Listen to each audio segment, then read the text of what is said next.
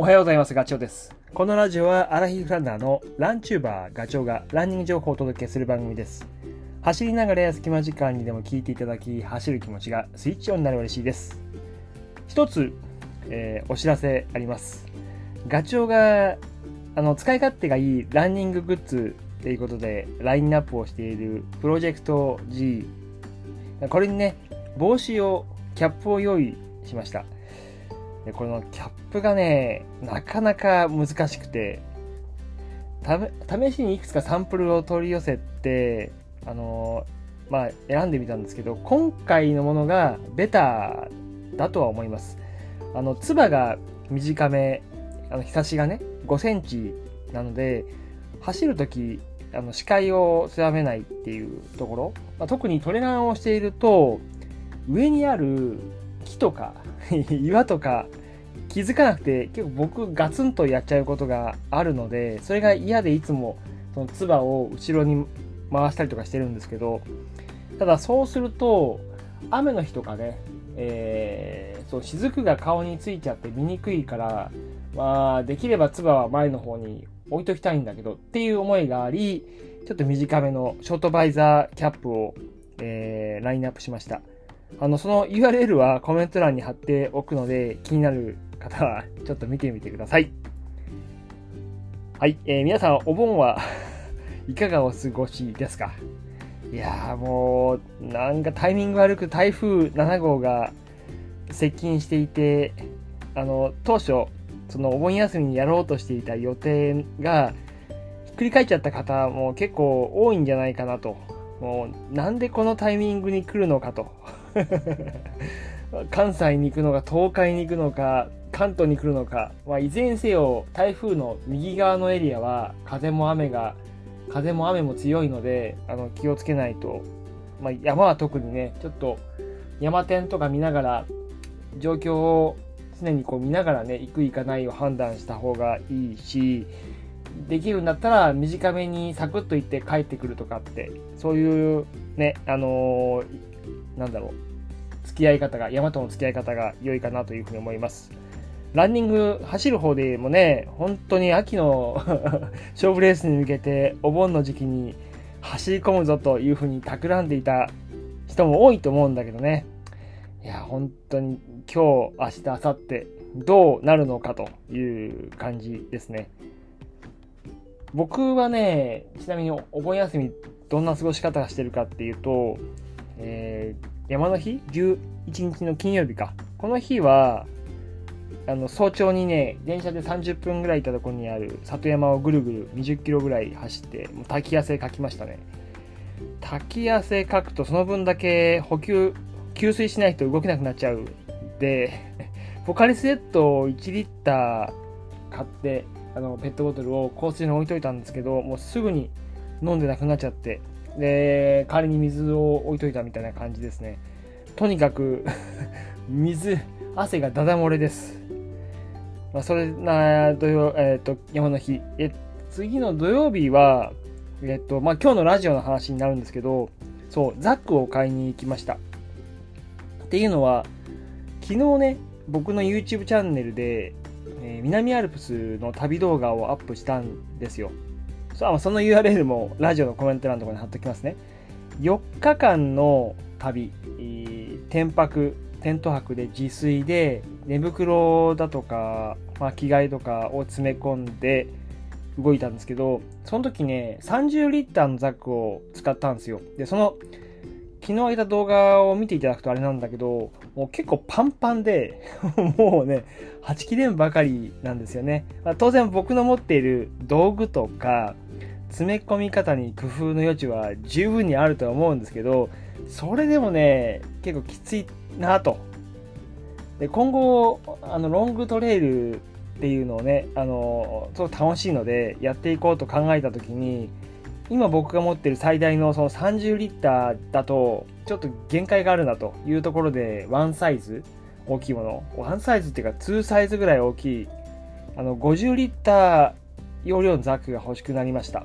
で、買いに行ったんですけど、で買いに行ったところは大和道です。僕が一緒にその南アルプスに行った友人が使ってたザックがそれで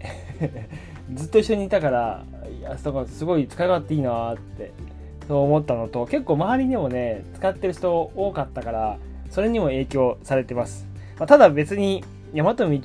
でなくてもいろんなブランド出てるので、ちょっと考えてる人はね、実際お店に行って背負うことをおすすめします。っていうのもね、20リッターとか30リッターのザックはそんなにサイズも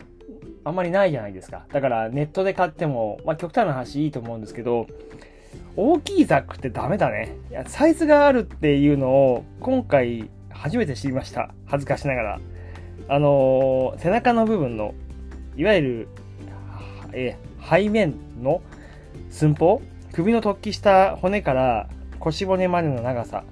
これで基本選ぶんですよね。僕身長が176あるんで、大和道はね SMLXL ってあって、もうなんか手には